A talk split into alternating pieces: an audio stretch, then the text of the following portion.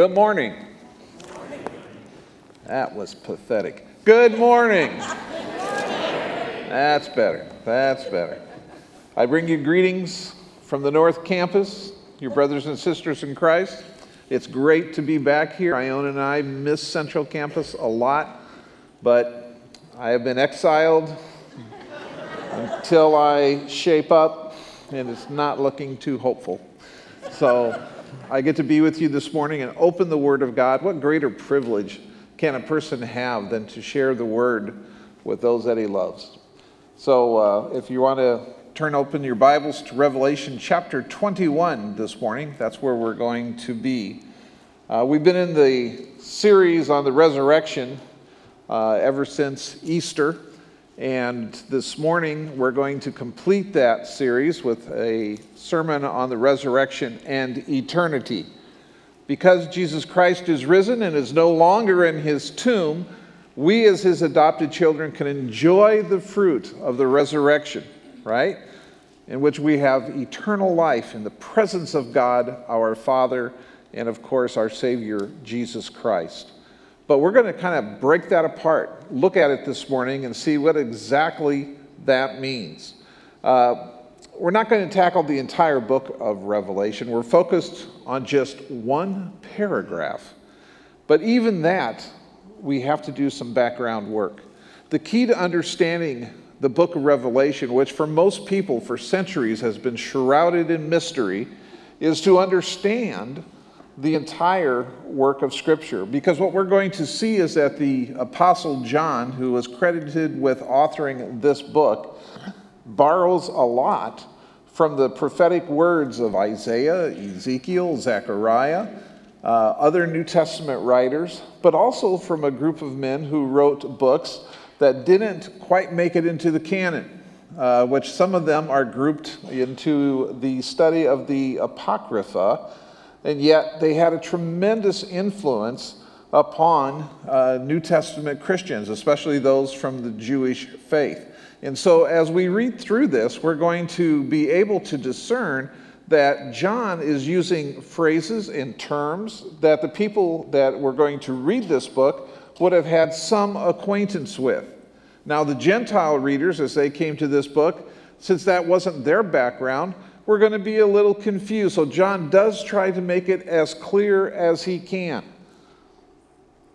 In my lifetime, I've seen many people expound the book of Revelation. Uh, back in the 70s, if you're old enough to remember those days, uh, it was very common for evangelical preachers to have the proverbial bed sheet up on the book of Revelation.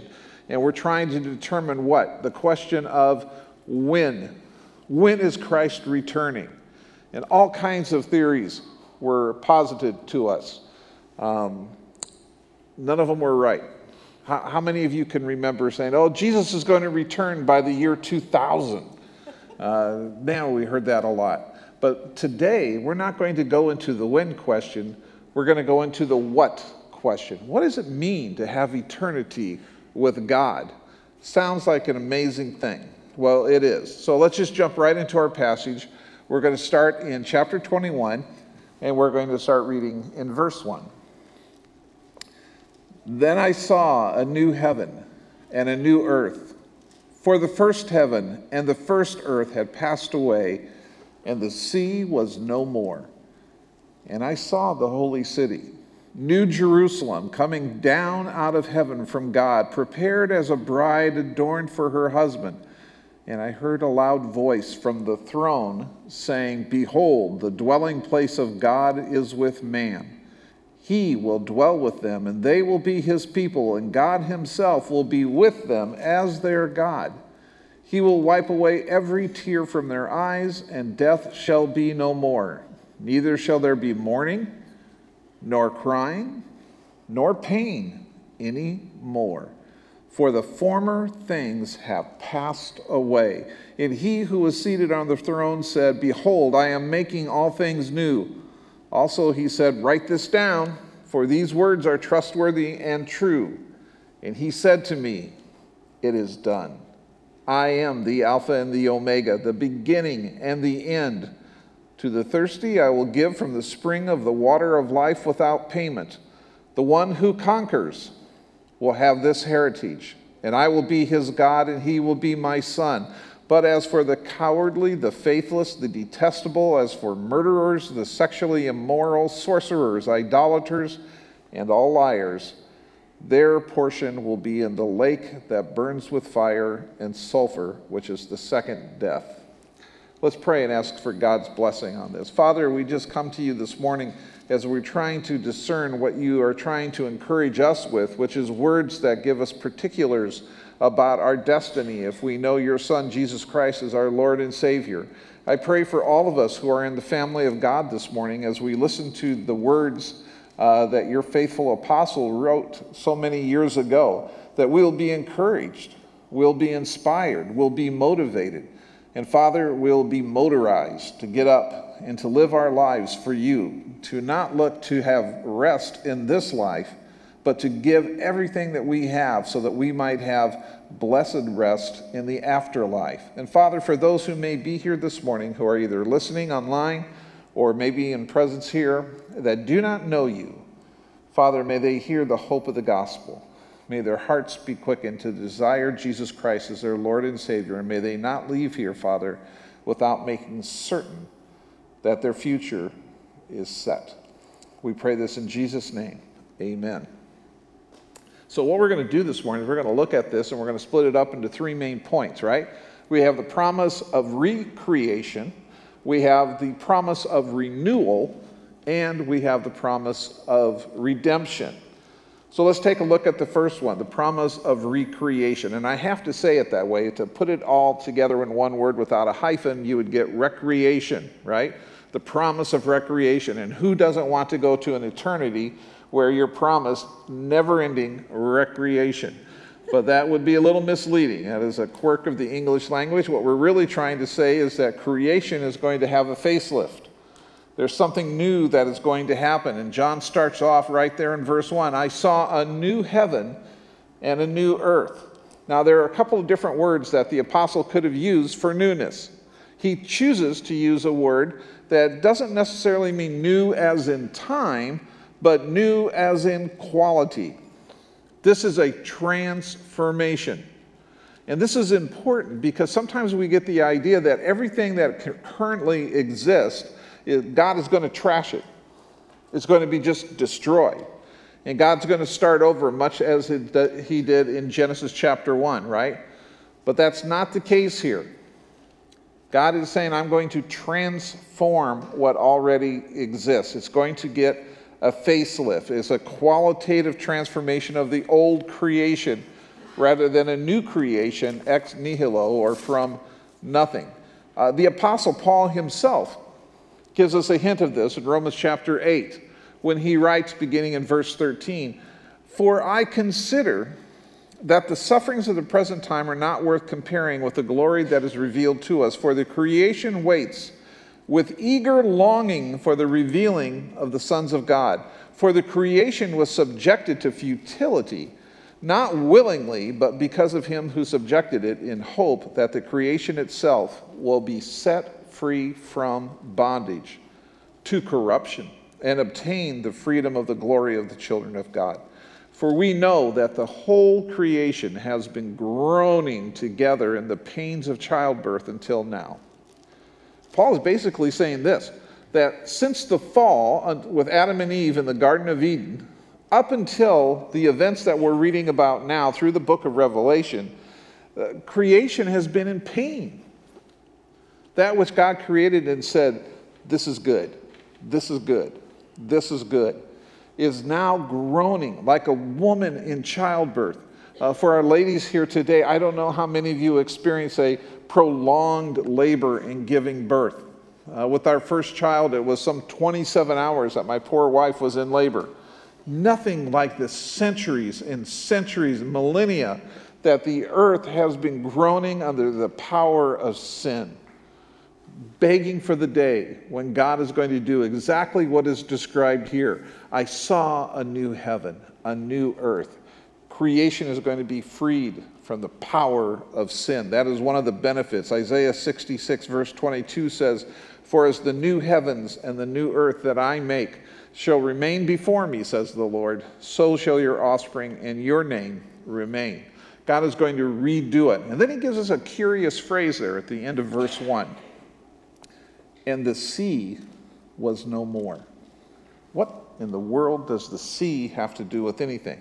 It's my belief that the sea here is a metaphor for all that is evil, for all that is represented by the fallenness of sin, right? So the sea could be the origin of cosmic evil. The sea is the unbelieving, rebellious nations. The sea is the place of the dead.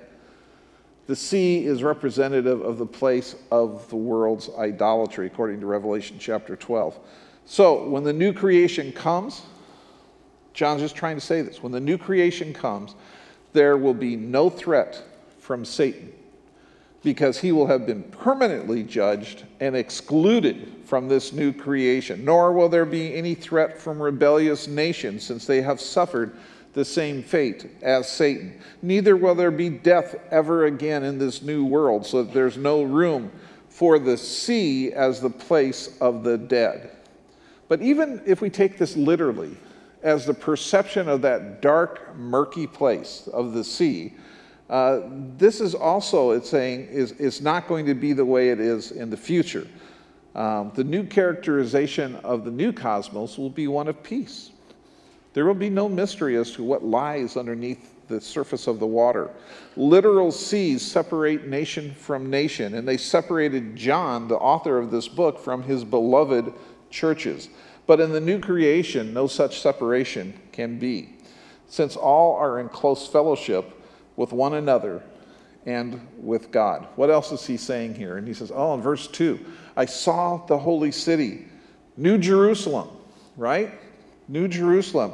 John is borrowing from a prophetic words in Isaiah chapter 52 when it says, Put on your beautiful garments, O Jerusalem, the holy city, for there shall no more come unto you the uncircumcised and the unclean not surprisingly, this language gives us an idea that the captivity, the uh, suppression or oppression of the city of Jerusalem will be no more. These were words of sustenance to those who are reading this book or hearing it read out loud. Yes, Jerusalem will have its final destiny, that which God originally determined it to be. But Jerusalem is more than just a city.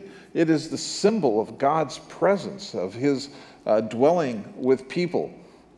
It says in uh, Revelation, and excuse me, in Isaiah 50, Clothe yourself in your strength, O Zion. Clothe yourself in your beautiful garments, O Jerusalem. Jerusalem is going to be remade, reconfigured. We see this in a wedding imagery as well in Isaiah 62. And I love this section of scripture, so listen carefully here to what I'm saying. For Zion's sake, Zion is a synonym for Jerusalem, I will not keep silent. And for Jerusalem's sake, I will not be quiet until her unrighteousness, excuse me, her righteousness goes forth as brightness and her salvation as a burning tor- torch. The nations shall see your righteousness and the kings your glory, and you shall be called by a new name that the mouth of the Lord is going to give to you. You shall be a crown of beauty in the hand of the Lord and a royal diadem in the hand of your God. You shall no longer have the name forsaken. You shall no longer be known as desolate. But you shall be called, and in the original Hebrew it just says, My delight is in her. That's going to be Jerusalem's name. My delight is in her. And your land will be called married for the, the Lord delights in you, and your land shall be married. For as a young man marries a young woman, so shall your sons marry you. And as the bridegroom, in this case God, rejoices over the bride, so shall your God rejoice over you. This wedding imagery is common throughout Scripture. In the Old Testament, it often is referring to the nation of Israel. God loved her, desired her, uh, honored her, but she wasn't faithful. In the New Testament, it's the church Oh, how much I wanted to be with you. 2 Corinthians 11, chapter 2, or verse 2 says, For I feel a divine jealousy for you, since I betrothed you to one husband to present you as a pure virgin for Christ. But by the time we get to the end times here, whether or not the bride is ready, whether or not the bride has been faithful, all that is done away with. God sees his people, the ones that he wants to dwell with for all eternity, as being his bride. He dresses her in resplendent clothing. He honors her with a feast. He does everything he can to make his bride feel welcomed and ready. And in case you haven't caught that yet, that's us, right? That's us. We get to be with God. He is anticipating this moment like a young man anticipates seeing his bride come down the aisle. It is the culmination of all the courtship and the wooing and the events that have happened, the introduction of families and the giving of gifts. God is ready for this marriage to take place, and He has been ready for centuries. He has had to wait for sin to no longer mar His bride, for the evils of the world to no longer beset His city. When Jerusalem appears, she is ready, and that is us. Also, it says that God will live with his people. Uh, John is trying to conjure up ideas that we've heard all through Scripture of covenant relationship of the Father with his people. Exodus chapter 25, verse 8 says, And let them make me a sanctuary that I may dwell in their midst. Exodus 29, I will dwell among the people of Israel and will be their God, and they shall know that I am the Lord their God, who brought them out of the land of Egypt that I might dwell among them. I am the Lord their God. Zechariah chapter 2, this is my favorite part in this prophecy.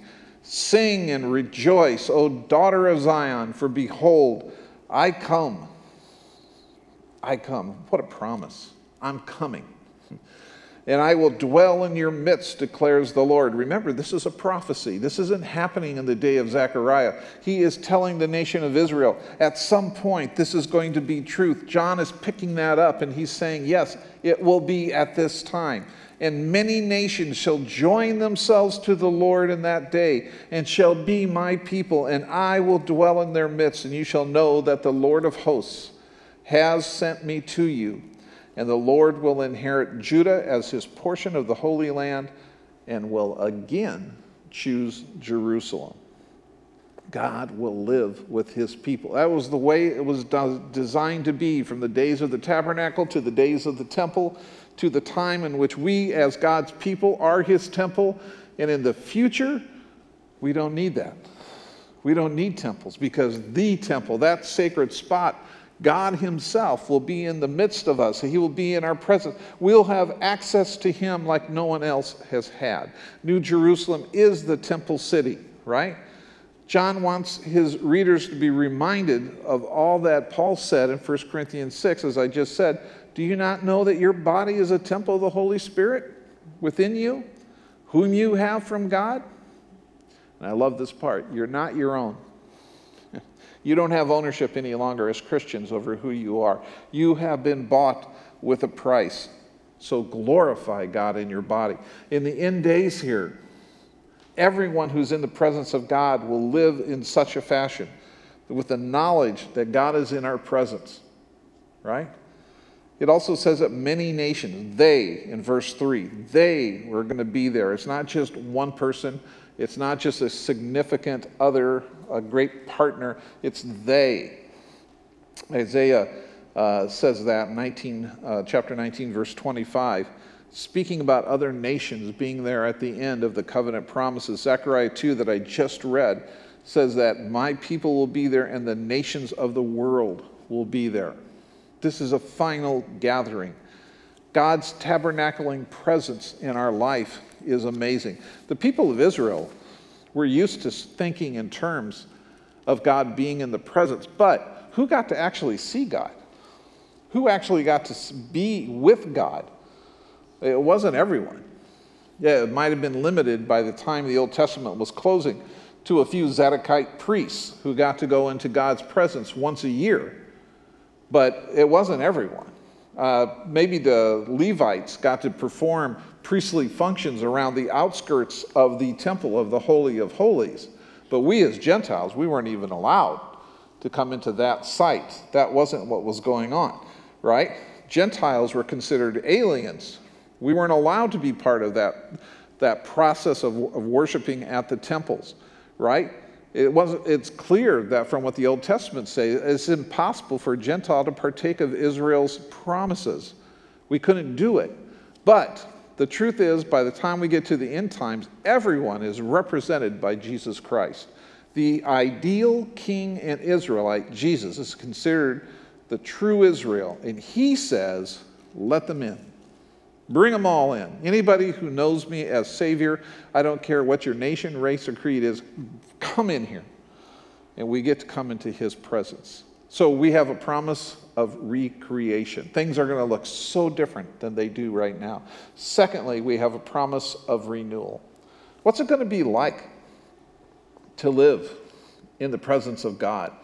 Uh, the Apostle John wants us to have an understanding that if we read verses 4 and 5 again, just to get a reminder of this, he will wipe away every tear from their eyes, and death shall be no more. Neither shall there be mourning, nor crying, nor pain any more, for the former things have passed away.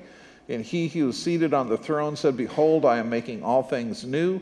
And he said, Write this down, for these words are trustworthy and true.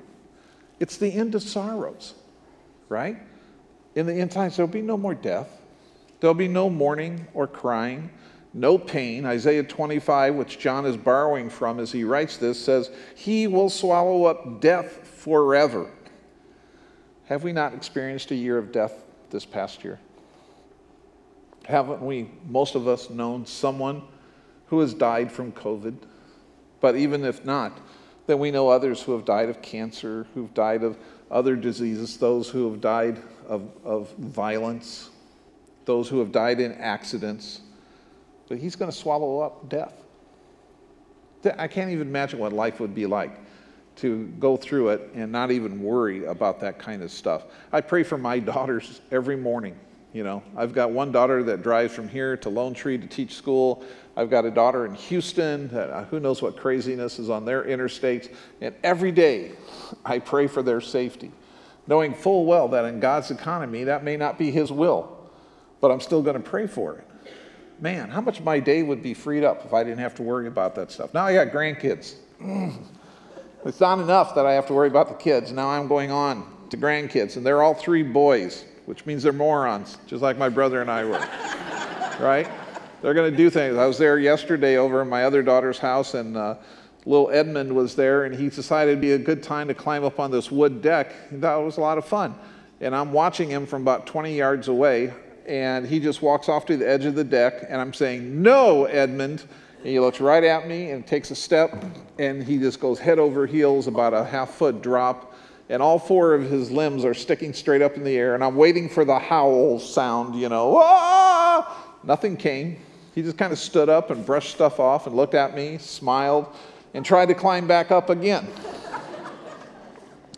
no more sorrow, no more death, no mourning or crying, no pain. In the final state, death will be no more. That's amazing.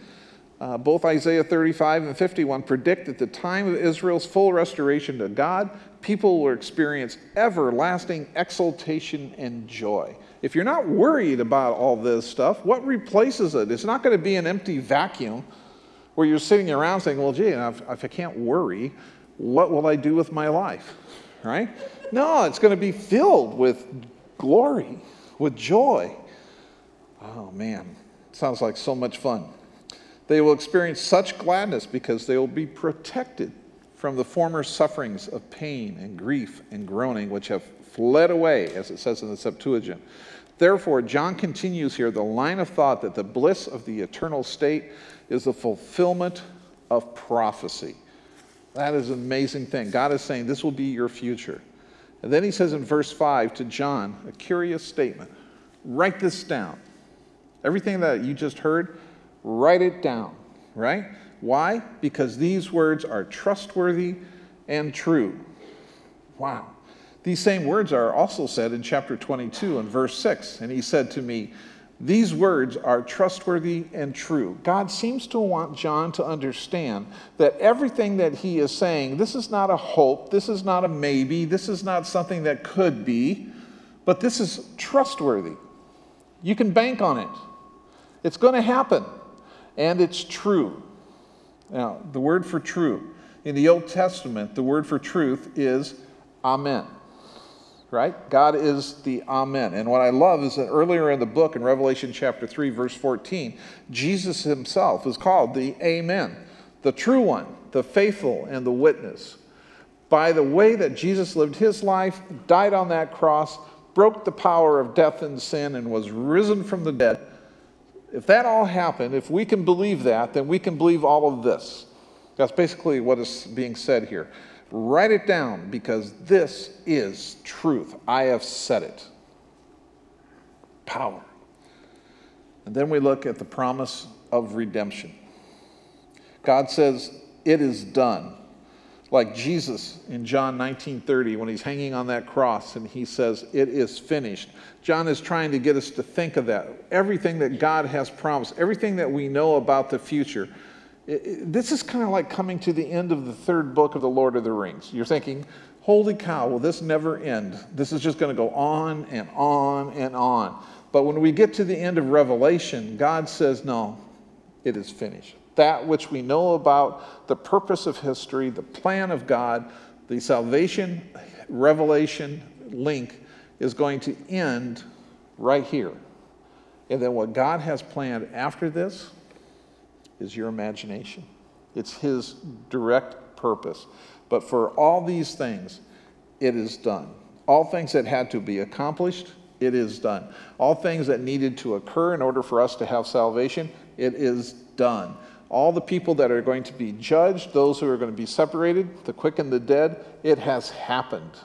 If you find yourself in the gathering of this New Jerusalem, if you are part of God's called people and you are there, it is done. No more worries. No more uh, fretting over whether or not you belong. No more sin. No more crying. It is done. God's purpose in history is complete. He also says that He is the Alpha and the Omega, the beginning and the end. John goes out of his way to give us that sense of God saying, I've got it handled. Uh, this was a common figure of speech back in ancient writings called merisms.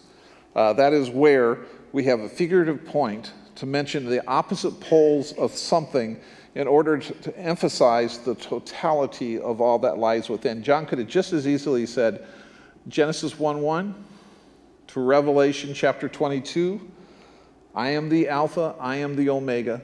If it was the Old Testament, he would have said, I am the Aleph and I am the Tau right? I am the beginning and I am the end. Everything that has happened, everything that has taken place, I have been sovereign over. I am God. Nothing was by chance. Nothing that happened was outside of his knowledge. We live our lives, and sometimes it's easy to look at some of the things, especially the disastrous things that happen, and we think, where is God? Where is he? How come that person that I loved had to die? Why did that person have to perish? Why did that area of the country have to experience such terrible natural devastation? And God is just saying to John, I was there. I understand that. And I think the promise is that in this future time, as much as possible, we are going to have a complete understanding that God was there, that He is sovereign. The book of Job so focuses on this. God, if you could just come in my presence, Job says, if I just had three minutes with you, I, I would tell you how unjust you have been to take my children, to afflict me with sickness, to take away my wealth, when I have been but a righteous man and an obedient servant before you. You've allowed all this to happen. Boy, if I just had three minutes with you, I would convince you and I would ask you, why, why, why? And at the end of the book, when God comes into his presence, does he answer Job? Not really. He just says, Were you there at the beginning of the world? You know, do you know where the giant sea creatures go? Do you know where the wind comes from and how it's going to blow? And Job just had to keep answering, no, not really. No, not really. No, not really. But in the book of Revelation, God is assuring us, I was there. I understood everything that was happening. I am the Alpha and the Omega, and nothing happened between these two poles that I was not in charge of, that I was absent from, that I couldn't handle. God was there. And we are going to have the satisfaction of knowing that He was there, that knowing that He was in charge. We are going to be there because of that very sovereign act of His. It's amazing. The point of this title that God takes to Himself, the Alpha and the Omega, is to transcend time. He guides the entire course of history because He stands as sovereign over its beginning and end. Therefore, the two titles here refer to God's absolute sovereignty over all things. Then he says that we will have water of life without payment. Wow. In Isaiah 55 1, it says, Come, everyone who thirsts, come to the waters, he who has no money, come buy and eat. Come buy wine and milk without money and without price. This has long been a promise in Israeli prophetic history. Day will come when you who live in the desert, when you who travail in a semi arid climate, when you who would love to have all the water that you could possibly take, it's going to happen. It, the, wor- the word here for water is really a fountain, it's an explosion of abundance of water. John is telling his people that which sustains life, that water of life, is going to be yours and it's going to be free. Wow. They've never experienced anything like this, right? They didn't know that this was possible. The living waters are actually supposed to be representative of eternal life. They have their origin in God and the Lamb. This is the life of eternal fellowship with God in Christ. So when you read that, you will have waters of life without payment. He's basically saying you're going to have salvation, and it costs you nothing. It costs Jesus everything. But that's the way that God wanted it. That's the way that God determined it. This fellowship is reserved for those who have maintained their life in the Lamb's atoning death and their testimony to his redemptive work. Of those with such faith, they can have access to the springs of water on the basis of grace without cost. It can be had for nothing, freely. I don't know what you desire in your life. I don't know what you want. But when we are removed of sin and those things that cloud our judgment, which make our thoughts impure, when we can just focus on who we were designed to be, created to be in God, what will we want? What will we desire? Well, it seems to indicate that we'll want more of God. And that's what the springs of water are supposed to be. We, we will have access to that without payment. Won't cost you anything. Being rich or being poor, those are no longer have any significance.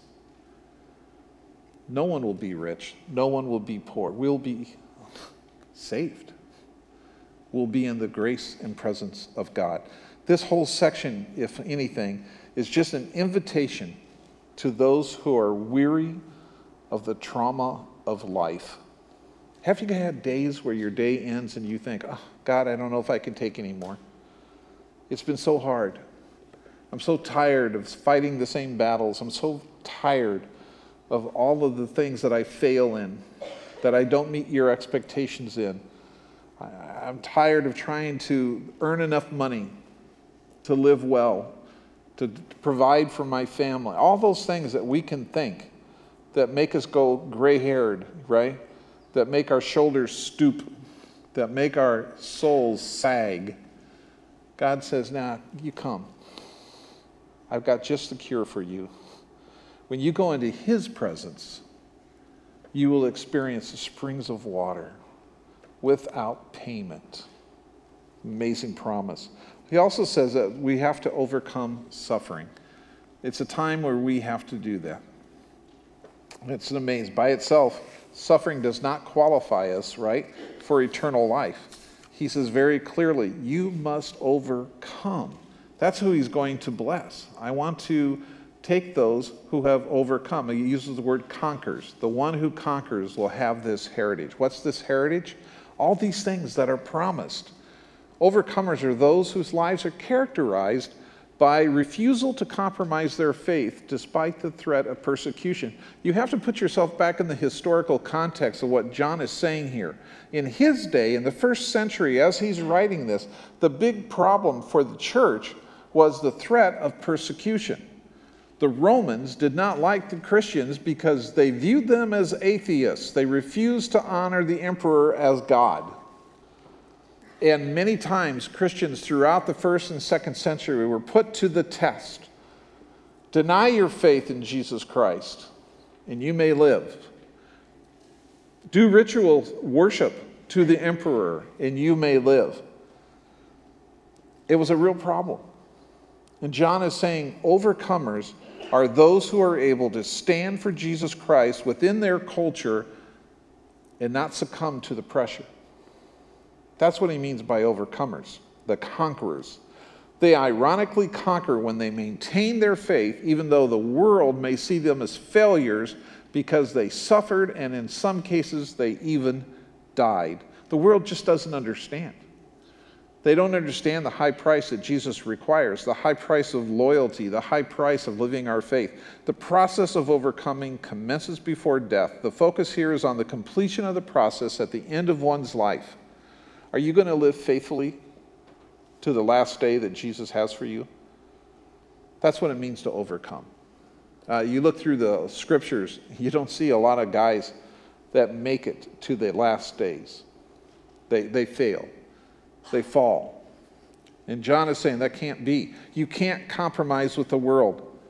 You can't depend on your own strength. You can't fall to persecution's temptation and deny Christ and he loads this book of Revelation with the fulfillment of the promises from God if we do overcome. He says things like this multiple inheritance could be the tree of life in chapter 2, which is in the paradise of God. That which God created in the Garden of Eden, you will also now inherit. He says in chapter 3 that you'll get to be members of the new temple. He says a participation in the new Jerusalem, which comes down out of heaven from God in several chapters. The name of God will be placed upon you. You get a new name. Your name will be written in the Lamb's book of life. You get bright garments. You have a bright stone, and it says a luminary or a light will be part of you. You'll be reigning with Christ, according to chapters 2, 3, and 22. And you have exclusion from what is called the second death the figurative point of all these multiple pictures of end time blessings is interpreted at the conclusion of verse 7 to be God's presence with his people. I will be God to him, and he will be a son to me. This repeats the promise of God's presence, which was given in verse 3 originally. So, what we see here in this kind of yoked section of Scripture, these two paragraphs, is that on one hand, there's all this promise of positive blessing. And it's going to conclude here with all of the destructive things that will happen to those who betray the name of Christ. Saints are fully in Christ. Those who know Christ, they're fully with Him. But he says there will be those who will be disobedient, and the disobedient, according to John, will be damned. Uh, if you look back in verse 7, he says, The one who conquers will have this heritage, and I'll be their God, and he'll be my son. But as for, and then he starts listing the cowardly, the faithless, and so forth. It's a very uh, negative portrayal for some of us. Uh, the idea is you're going to be kept out of the city. This new Jerusalem that's being made, uh, you're outside of it. Now, in John's day, who was kept outside of cities? Well, people like foreigners, traders, uh, prostitutes, the difference is they were just made to camp outside the city. They were allowed every day to go in and ply their trade. But in this image, outside of the city means you're separated from God. It's hell, right? And we know that because of where he goes at this point. how he ends this section. Uh, it's eternal separation from God Himself. That's the ultimate judgment. And then there's language of inheritance. Their place will be what? The lake of fire. Now, you could take that as a idea that this is a literal lake of fire. Think of the ironic contrast there, fire and water. Well, if it's a lake of fire, how can there be water? But I think he's trying to say just like the sea will pass away, the lake of fire is metaphoric for the idea that such horrible things are in store for those who reject Christ that you can't understand it.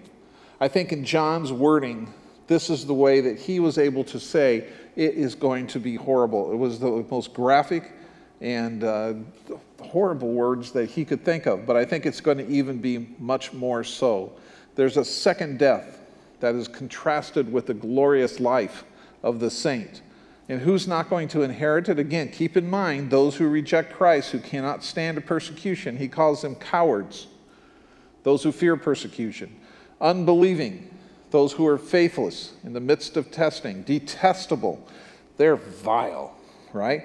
It means sexually immoral and those who practice idolatry, murderers, those who betrayed Christians, possibly to the government, right? They caved in or would not meet a fellow Christian's needs. Uh, he says this later in one of his epistles, 1 John chapter 3. If anyone has the world's goods and sees his brother in need, yet closes his heart against him, how does the love of God abide in him? They are sexually immoral. In Revelation, there was probably a spiritual connotation with this, like those who visited the temple prostitutes and so forth. It's a sharp contrast with the pure bride that the church is supposed to be. The sorcerers, those who practice the magic arts, any deceptive tool of demons, right? Revelation chapter 3, verse 20 the rest of mankind who were not killed by these plagues did not repent of the works of their hands, nor give up worshiping demons and idols of gold and silver and bronze and stone and wood, right? Idolaters, liars, false prophets. There were those who claimed to be apostles, and they weren't. Those who claimed to know the Word of God, and they didn't. But their goal was to lead others astray, to keep them away from the truth of the Word. 1 John 2 4 Whoever says, I know him, but does not keep his commandments is a liar, and the truth is not in him.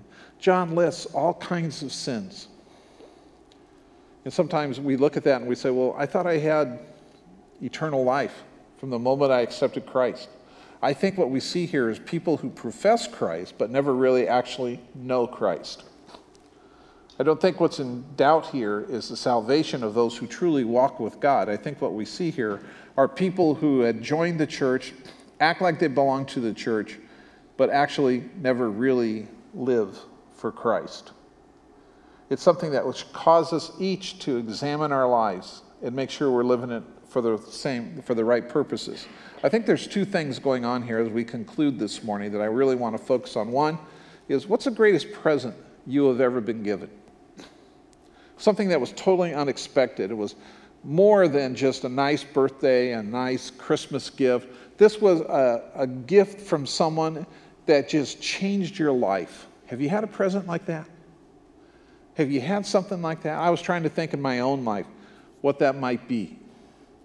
John is saying this in his first few verses You've been given, Christian, great presents.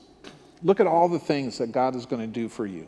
No more mourning, no more crying, right? The waters of eternal life, the presence of God. I will be your God, you will be my children. Wow. Talk about life changing. Because of that, Think about that. The person who gave you that present, what was your heart attitude towards that person after you received that present? It's gratitude. It's what can I do to please you? Some of us might even think I couldn't even accept it because I had no way of matching it in return. And just like that, Jesus has given us a gift that we can't possibly return. The only thing that we can give him, and I think this is John's point, is to live our lives fully for God. We don't look forward to retirement as Christians. We don't look full, forward to living a life of ease as Christians. We're supposed to look forward to the day that we die of giving 100% of who we are to Christ so that we are pleasing to Him. And then, secondly, the other thing is, is that there's a description of the final judgment, the lake of fire, not having part of this inheritance. That should scare us. That should motivate us. If we know people who don't know Jesus Christ as their Lord and Savior, and we're still alive and we have an opportunity to change their eternal destiny, that has got to be our goal. I think that's why the, the disciples did this. You know, John, we're told in church history himself, the author of this book, that he suffered persecution for Christ. They tried to kill him. It says that they couldn't do it. They tried to put him in a vat of boiling oil, and it had no impact on him, much like Daniel's friends in the, in the furnace. So they exiled him to this little island of Patmos where he had the vision of the book of Revelation. But he spent his life witnessing for Christ to those that would listen. So did Paul, so did Thomas, so did Matthew, so did all the disciples. They gave it all for Christ. We have a commission.